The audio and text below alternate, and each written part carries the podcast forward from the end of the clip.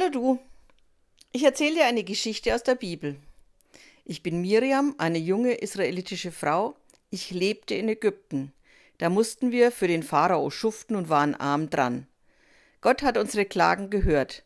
Mein Bruder Mose kam zurück nach seiner Flucht, wieder zurück nach Ägypten mit dem Auftrag, Geh zum Pharao und sag ihm, er soll mein Volk ziehen lassen. Mose und Aaron, Aaron ist auch ein Bruder von mir, machten sich an die schwere Aufgabe. Es dauerte lange, bis wir gehen durften. Und dann waren wir auf dem Weg in das Land, das Gott uns geben will. Doch die Ägypter kamen hinter uns her.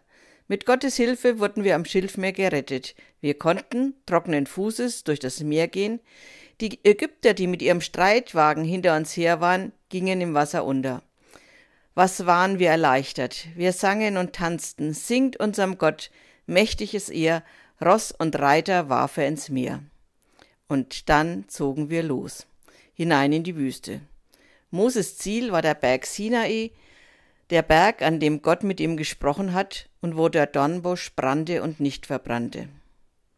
Es war eine lange Schlange von Menschen, große und kleine Kinder dazwischen, die Babys in den Armen der Mütter oder auf deren Rücken, die Tiere, dazwischen Karren mit unseren Zeltplanen und Stangen, Töpfen und Krügen und oft am Ende der langen Reihe die alten Menschen, die langsamer gingen, oft einen Stock brauchten, um sich abzustützen.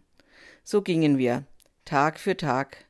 Manchmal machten wir auch eine größere Rast. So waren wir nun schon über zwei Monate unterwegs. Und da begann es.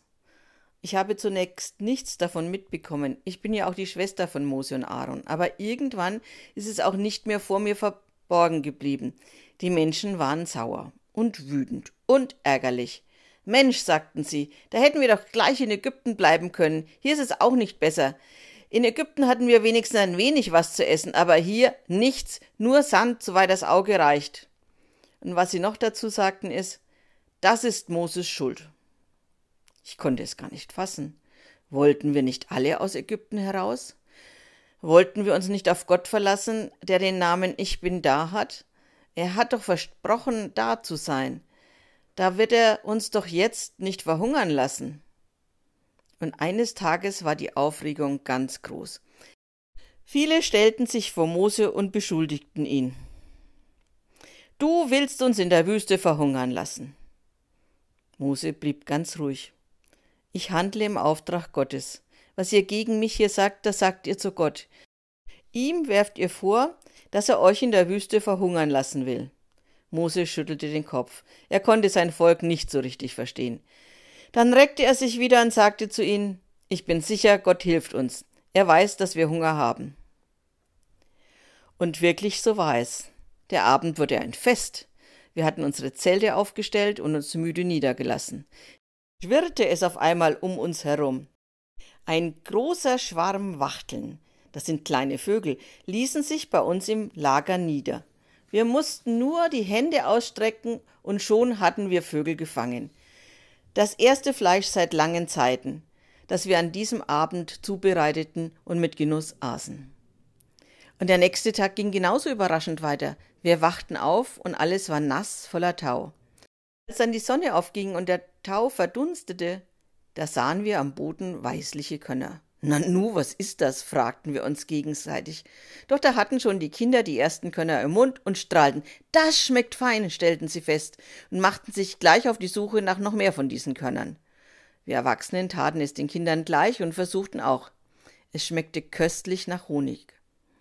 Mose erklärte uns allen, das ist Brot von Gott. Gott gibt es euch, damit ihr bei Kräften bleiben könnt und in der Wüste überleben könnt. Und jeder, jede von euch soll im Krug so viel sammeln, wie er heute essen kann. Nicht mehr. Niemand lasse etwas übrig für den nächsten Morgen. Naja, nicht alle hielten sich an diese Regel von Gott. Doch die kleinen Körner wurden in der Hitze des Tages schlecht, begannen zu stinken und es krochten Maden durch den Brei. Die weißen Körner nannten wir Manna. In unserer Sprache heißt das, was ist das? Mose nannte unser Manna Brot, das Gott uns gibt. Dieses Manna, das Brot von Gott gegeben, begleitet uns auf dem Weg durch die Wüste. Es war immer da. nur am Sabbat nicht, dem siebten Tag in der Woche. Doch am Freitag gab es immer doppelt so viel und da wurde nichts über Nacht schlecht. Wir waren Tag für Tag gut versorgt und dazwischen gab es immer mal wieder Wachteln, die unser Lager als Landeplatz verstanden. Und mit unserer Wasserversorgung war es ähnlich. Immer wenn unsere Wasserkrüge leer wurden, zeigte Gott Mose eine Stelle, wo wir Wasser finden konnten, und das mitten in der Wüste. Gott war uns ein guter Wegbegleiter. Wir waren nicht immer ein gutes Gottesvolk, immer wieder gab es Genörgel. Doch Mose fand mit Gottes Hilfe die richtigen Worte für die, die klagten und schimpften. So gingen wir weiter. Woche für Woche, Monat für Monat, Jahr für Jahr. Und unser Ziel, das Land, das Gott uns geben will, war nicht zu sehen. Es war anstrengend für alle.